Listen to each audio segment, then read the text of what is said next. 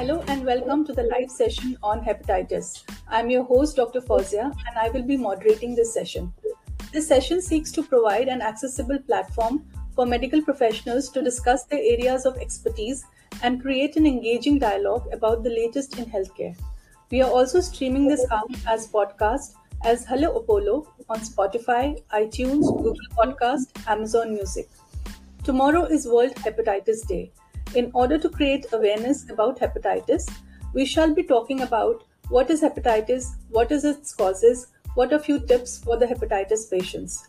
I have here with me Dr. Hitendra Kumar Garg, a senior consultant gastroenterology and hepatology.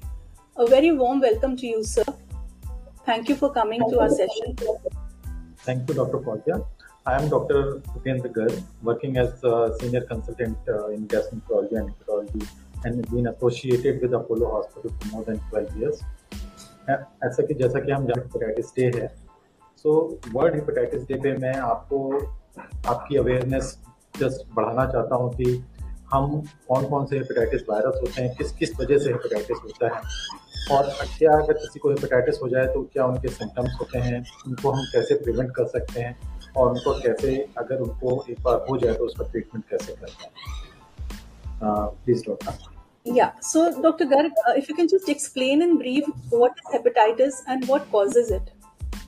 Hepatitis हम liver के inflammation को बोलते हैं itis और hepat means liver itis means inflammation जिसमें भी liver का जिस भी वजह से लिवर का इन्फ्लेमेशन हो जाए उसको हेपेटाइटिस बोलते हैं जो मोस्ट कॉमन हम देखने को मिलते हैं हमको वायरल हेपेटाइटिस वायरल में, ऐसे तो हम सात वायरस हैं, लेकिन पाँच इंपॉर्टेंट हैं, जिसमें hepatitis A hepatitis B hepatitis C hepatitis D और hepatitis E hepatitis B D और सी वायरस जो कि पेरेंट्रल रूट सेक्सुअल रूट या फिर अगर हम वर्टिकल रूट जो कि हमारे मदर से हमको आता है, जो जेनेटिक रूट बोलते हैं तो ये तीन मेन इंपॉर्टेंट रूट होते हैं। और ए और ई e जो होता है, जो कि खाने से, गंदे खाने से, गंदे पानी पीने से फैलता है तो ये वायरस एक टाइप हुआ जिनकी वजह से हेपेटाइटिस हुआ अल्कोहल अदर रीजन हुआ अल्कोहलिक हेपेटाइटिस जिसको बोलते हैं।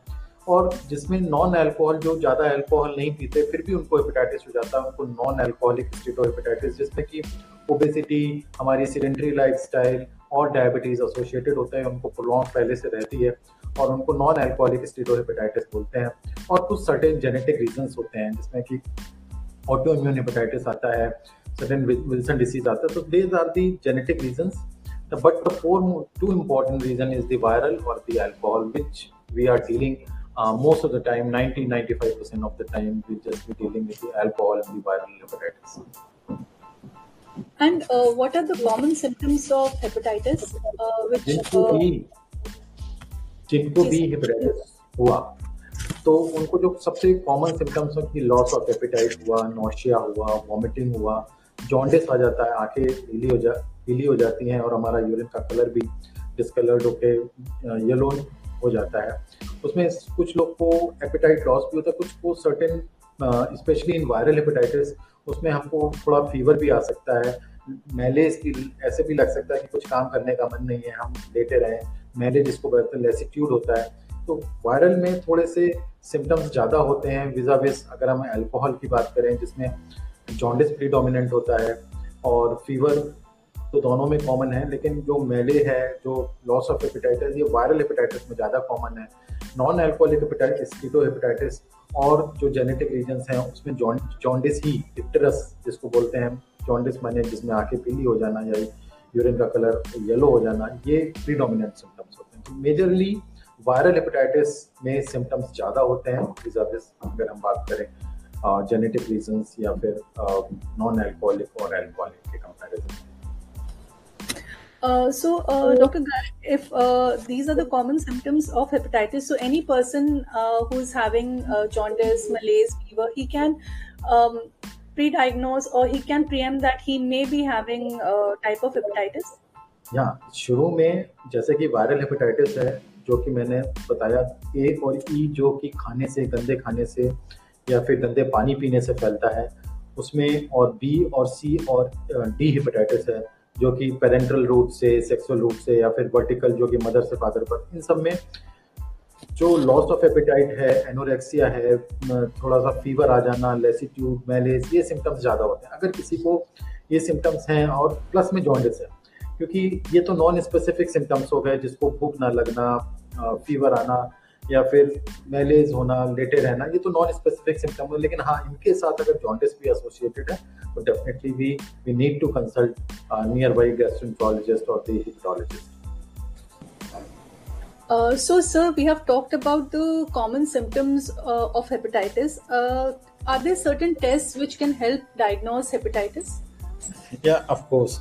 Uh, there are certain tests like uh, first we need to do liver function test that show that that will tell us whether the patient is having jaundice or not. That serum bilirubin level, AST ALT level, which shows there's acute hepatitis or not, and serum albumin, which decreases in patients of uh, hepatitis. So uh, LFT is one test. Another, there are the viral tests for hepatitis A, hepatitis E, hepatitis B, C, and D. So these are the specific tests for viral uh, to know whether the uh, जो patient है उसको viral hepatitis है कि नहीं। फिर हम alcohol के लिए हमको अल्कोहल की हिस्ट्री लेनी होती है एंड और सारे टेस्ट नेगेटिव होते हैं तो हम कहते हैं कि इसको अल्कोहल अगर पेशेंट को रिसेंटली पेशेंट ने अल्कोहल कंज्यूम किया है तो वो अल्कोहलिक हेपेटाइटिस है। In the background of we just do the all test and we found negative alcohol की भी हिस्ट्री नहीं है तो फिर हम जेनेटिक टेस्ट करते हैं। और जेनेटिक टेस्ट भी नेगेटिव हो तो we just look for the patient is कोई उसको अगर डायबिटीज़ हो कोई ओबेसिटी हो या फिर सीडेंट्री लाइफ हो तो हम उसमें नॉन एल्कोहलिक स्टीटोहेपेटाइटिस की डायग्नोसिस बनाते हैं तो ये कॉमन टेस्ट है which we do in patient who comes with jaundice or patient loss of appetite or patient is having a uh, swelling of feet and uh. And are there certain risk factors which increase the likelihood of uh, contracting hepatitis? Um, yeah, hygiene factors like, are there, but apart from that, are there any other uh, factors which increase uh, as you say, I mean, of, of, course, the hygiene is very important because A and E is spreaded through the uh, uh, unadulterated food or the water. Uh, but B, C, or D, which is this is a virus which is spreaded through I already been told that this been spreaded through the blood contact. Like if you're sharing the needles, like if you uh, there's a previously we if we use uh, syringes if we you if we are the drug abusers तो हम कई बार syringe use एक दूसरे की syringe use करते हैं तो safe protected sex is also important because these through these viruses spreaded through the uh, uh, unprotected sex and th- thirdly if a mother is a, uh, a, patient of hepatitis bc then this virus comes through uh, mother to the, their child. So if they are uh, positive if the mother is positive so then we need to immunize the patients before uh, delivery. So this is the protection for uh, of course uh, for uh, viral.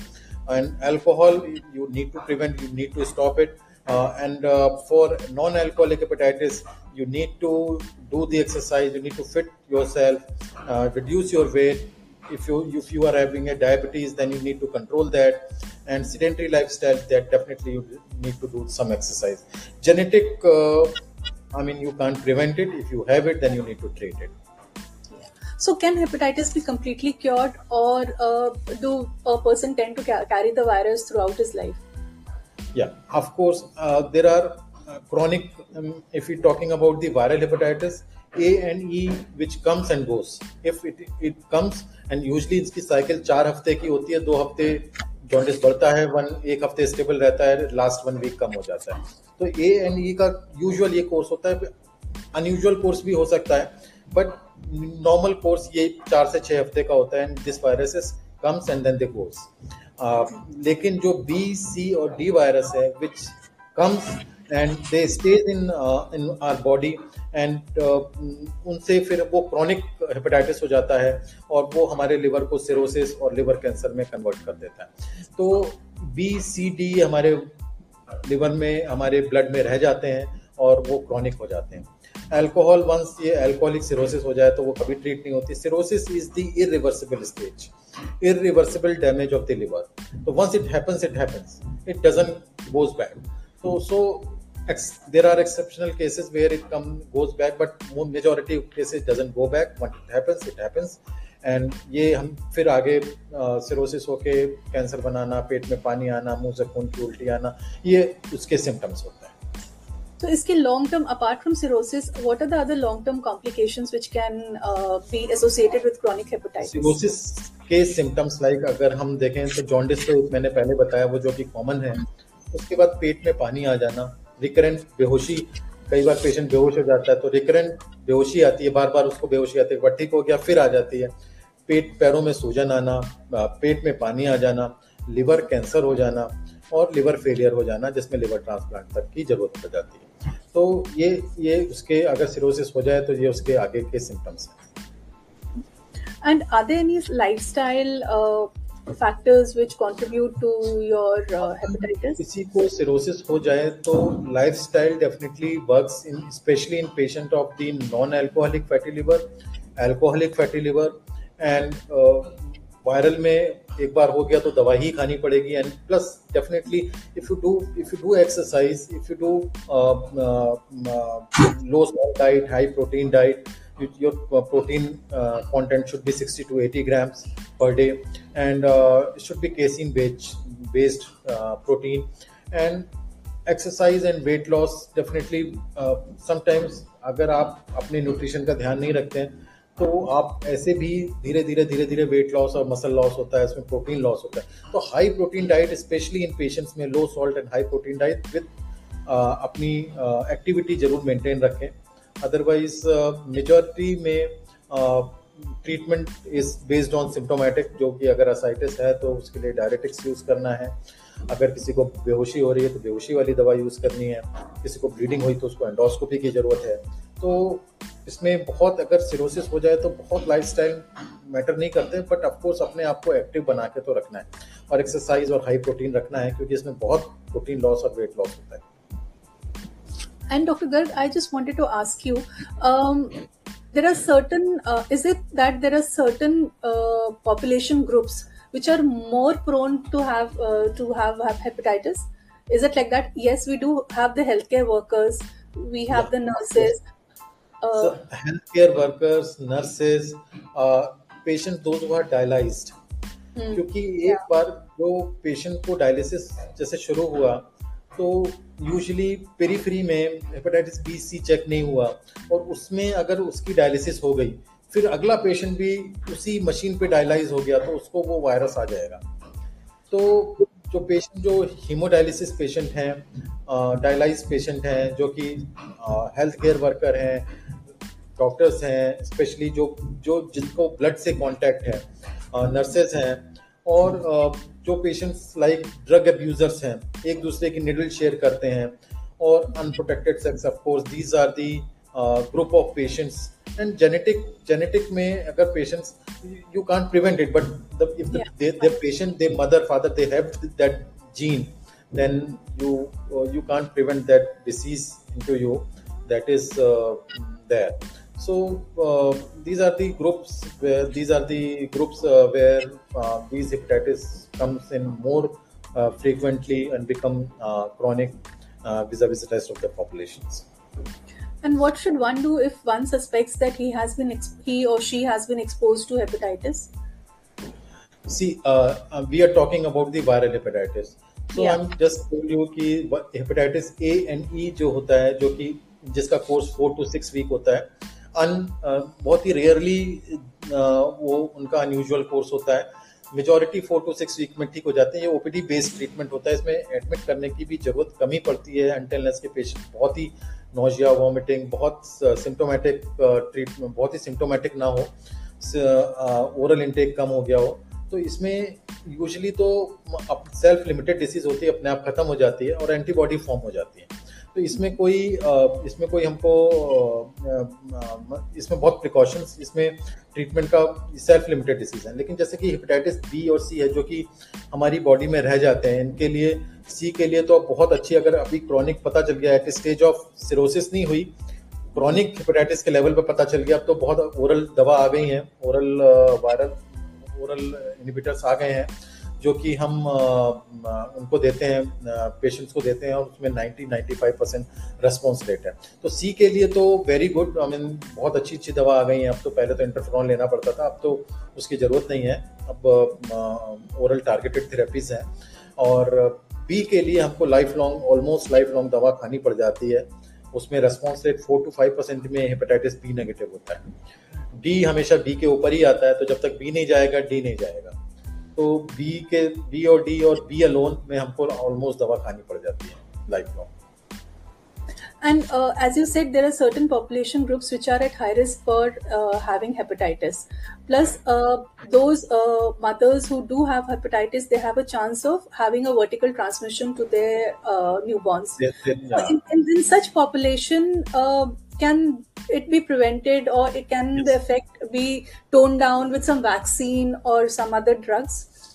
या of course मैं ऐसे set कि B ए और ई के लिए तो दो की ए की ई की अभी वैक्सीन बहुत ही ट्रायल पे है, बहुत मार्केटेड नहीं है यूनिवर्सली अवेलेबल भी नहीं है ए की वैक्सीन अवेलेबल है, वो हम specially special group of population को देते हैं, जो कि बहुत ही सिक हों, जैसे हेपेटाइटिस बी हो गया या फिर पेशेंट्स जो हाई रिस्क हैं सी सी के डी पेशेंट्स हैं डायलिसिस हैं, उनको देने, उनको दे दें।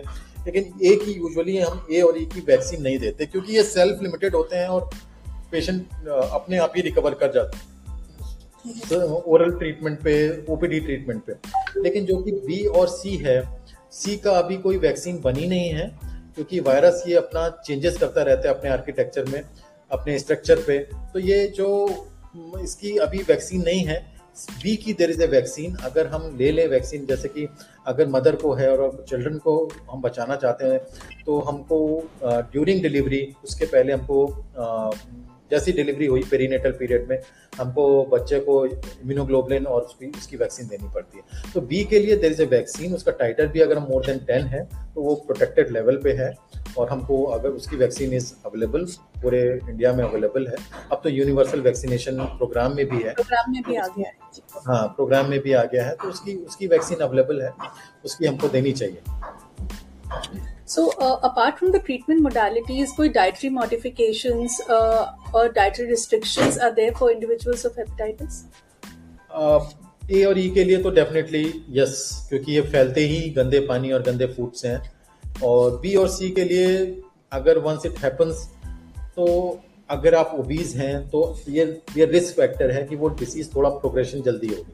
प्रोग्रेशन टू सिरोसिस सो अगर हम ओबीज हैं, अगर हम डायबिटिक हैं, अगर हम, हमारा लिपिड प्रोफ़ाइल ठीक नहीं है, अगर हमारी सीडेंट्री लाइफस्टाइल है तो ये स्टडीज़ है कि इनमें प्रोग्रेशन टू सिरोसिस ज़्यादा है, क्योंकि अदर फैक्टर्स भी हैं। तो अगर हम डेफिनेटली अपने आप को फिट रखें ओबेसिटी अपनी B M I less than twenty three twenty three point five रखें ओबीज ना हो एक्टिव सीडेंट्री लाइफस्टाइल ना हो तो डेफिनेटली इट हेल्प्स और वंस इट सिरोसिस डेवलप हो जाता है तो definitely you should continue this apart from this low salt and high protein diet that has to be taken otherwise वो फिर, अगर हम हाई प्रोटीन रखेंगे तो हम धीरे धीरे धीरे हमारा मसल मास खत्म होता जाएगा और हमारी इम्यूनिटी कम होती चली जाएगी। और लो सॉल्ट अगर नहीं रखेंगे तो फिर हमारा धीरे धीरे पेट में पानी आना, पैरों में सूजन आने के चांस बढ़ जाएँगे। और कोई ऑल्टरनेटिव थेरेपीज या कॉम्प्लीमेंट्री थेरेपीज हैं to combat Uh, complementary therapy, Ayurvedic therapy, if you're talking about, I, I would uh, not say, I, I would say that you should not take it, though there is a, uh, Ayurvedic is a पूरी एक science है और इसको मैं refute नहीं करूँगा लेकिन since I am not बहुत मेरे को उसके बारे में नॉलेज नहीं है कि लेकिन हम उसके बारे में कई बार पेशेंट हम ऐसा देखते हैं जैसे कि हमने देखा कि किसी को हुआ तो गिलॉय खा के आ जाता है और गिलॉय से हमने ये देखा कि इनफैक्ट वायरस से तो नुकसान नहीं हुआ, उस गिलॉय से नुकसान हुआ, गिलॉय इंड्यूस हेपेटाइटिस हुई, हमने उसको बायोप्सी करके प्रूव प्रूव भी किया है।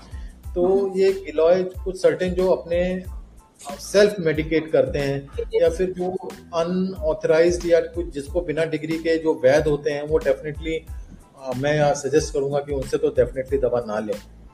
वो फ़ायदा तो नहीं करेगी, हार्म ज़रूर कर सकती है। Uh, and are there any sp- uh, specific support groups uh, or resources available for uh, con- individuals who have hepatitis? कोई सपोर्ट ग्रुप होता है इनके लिए जैसे अभी अगर मैं कहूँ तो कोई इंडिविजुअल कोई ऐसे गवर्नमेंट की तरफ़ से जैसे बस वैक्सीनेशन प्रोग्राम है otherwise from the government point of view ऐसे पर्सनल मुझे कोई ऐसी अवेयरनेस नहीं है कि कोई सपोर्ट ग्रुप हो अगर कोई अपना एनजीओ चलाता है तो इज़ अ डिफरेंट थिंग लेकिन कोई government apart from treatment for the government तो गवर्नमेंट हॉस्पिटल में जो ट्रीटमेंट अवेलेबल है वो ऑलमोस्ट वो तो सारा अवेलेबल है. अदरवाइज़ कोई सपोर्ट ग्रुप ऐसे मुझे कोई मैं किसी ऐसे सपोर्ट ग्रुप को नहीं जानता जो कि इस तरह से खाली apart from vaccination awareness camp चलते हैं लेकिन कोई जिनको ट्रीटमेंट करें वो गवर्नमेंट हॉस्पिटल ही है otherwise I am not aware of ऐसे बहुत सपोर्ट ग्रुप की बात करें and how can we raise awareness about hepatitis what all we can do as an individual to you know? Definitely uh, viral certain alcohol के लिए तो हमको educative tutorials uh, होने चाहिए कम्युनिटी में जाके, बीच में जाके, वो हम कई बार करते भी हैं वर्ल्ड हेपेटाइटिस डे पे भी करते हैं। उनको एजुकेट करना चाहिए स्पेशली अगर ये जो बी सी जो कि क्रॉनिक वायरस बनते जाते हैं तो ये इनके बारे में हमको बताना चाहिए। और ऐसे बहुत सारे प्रोग्राम बताते भी हैं, काफ़ी सारे हमारे जैसे कि अभी हम ये लाइव सेशन कर रहे हैं, ये ये ये एक तरह का एजुकेटिव सेशन ही है। जिसमें मैंने बताया कि कुछ वायरसेस हैं जिनको हम किस तरह से इनको अवॉइड कर सकते हैं तो ये ये यही तरीके हैं जिनको हम इस तरह से हम अवॉइड इनको एजुकेट करके पॉपुलेशन को अवॉइड कर सकते हैं And any last message, any last word for uh, our listeners and viewers? मैं डेफिनेट कहूँगा कि आ, हमारे अगर इंडिया में देखे जाएँ तो हम एचआईवी को बहुत बहुत कहते हैं डेडली थिंग लेकिन मैं आज से दस साल जब से यूनिवर्सल वैक्सीनेशन आया है तब से हमारे पहले तो B was the commonest cause of cirrhosis और लिवर ट्रांसप्लांट अब जब से यूनिवर्सल वैक्सीन आया हमारी अवेयरनेस बढ़ी है तो बी हेपेटाइटिस बी धीरे धीरे धीरे कम हुआ है. अब अल्कोहल ज़्यादा आ गया तो मैं आपसे रिक्वेस्ट करूँगा कि पेशेंट्स जो कि हाई रिस्क हों या फिर नॉर्मल भी एक अल्कोहल को ना ही स्पेशली डायबिटीज़ अगर जिसको डायबिटीज़ है ओबेस ओबेसिटी है, वो बिल्कुल भी अल्कोहल का सेवन ना करें, क्योंकि ये बहुत साइलेंट किलर है। ये धीरे धीरे धीरे जब आपको पता चलता है, तब तक आप सिरोसिस हो चुके होते हो पेट में पानी आ जाता है या मुँह से खून की उल्टी आती तब पता चलता तब तक बहुत लेट हो चुका होता है, तब तक लेट हो चुका होता है सिरोसिस डेवलप हो चुकी होती है, या कई बार हमारे पास चाइल्ड सी मतलब स्टेज थर्ड स्टेज पे आते हैं, जिसमें हम ट्रांसप्लांट बता पाते हैं। तो हम अगर अपने को शुरू में हेल्थ चेकअप करें, जिसमें एलएफटी है, एक हर जगह, हर मोस्टली हॉस्पिटल में अवेलेबल है, उसमें बी और सी भी है तो उसका उसके अगर हम चेकअप करें बीच बीच में अपने चेकअप कराते रहें तो और हम जितने भी रिस्क फैक्टर्स हैं, उससे बचे रहें अल्कोहल से डायबिटीज़ को कंट्रोल करें एक्सरसाइज करें, और तो हम डेफिनेटली इन सब चीज़ों से बच सकते हैं। क्योंकि ये धीरे धीरे जब इस मेजोरिटी ऑफ़ बी और सी जो हमारे पास आते हैं तो जो हॉस्पिटल में आते हैं वो ऑलमोस्ट उस स्टेज पे पहुँच चुके होते हैं जब उनको ट्रांसप्लांट की ज़रूरत होती है। और ट्रांसप्लांट को अफोर्ड कर पाना बात अफोर्ड की नहीं है खाली आ, उसके लिए एक डोनर भी चाहिए होता है जो कि बहुत बहुत डिफ़िकल्ट होता है न्यूक्लियर फैमिली हो गई है तो उसकी वजह से बहुत डिफ़िकल्ट हो जाता है उन लोगों को एक्चुअली में ट्रीट कर पाना। तो प्रिवेंशन ही बेटर है उसमें सबसे इम्पोर्टेंट है कि अपना रूटीन हेल्थ चेकअप कराएँ अल्कोहल से दूर रहें एक्टिव लाइफस्टाइल अपनाएँ डायबिटीज़ को कंट्रोल करें दीज आर दी चीज़ें हैं जिससे हम हेपेटाइटिस से बच सकते हैं So viewers, the last words were be aware, uh, adopt a very healthy lifestyle, treat your comorbidities comor- comor- comor- if uh, you have any like diabetes or any associated illness, and maintain a very healthy lifestyle. Thank you, Dr. Garg, for joining us today for this session and enlightening our viewers about the information about hepatitis. Thank you so much. It was very, very uh, encouraging for us, sir. Uh, thank you, dear viewers and listeners, for tuning in and also making us grow in large numbers. To our viewers and listeners, if you have any, if you need any professional help, you can reach out to us through the details mentioned below or through our social media handles. To know more about healthcare and our upcoming episodes, do follow, subscribe, and share this message with your family, friends, and loved ones. We'll be back with another specialist discussing another interesting topic next week. For any suggestions regarding the topic which was discussed today, DM on our social media handle Apollo Hospitals Delhi. We'll be very happy to connect. Till then, stay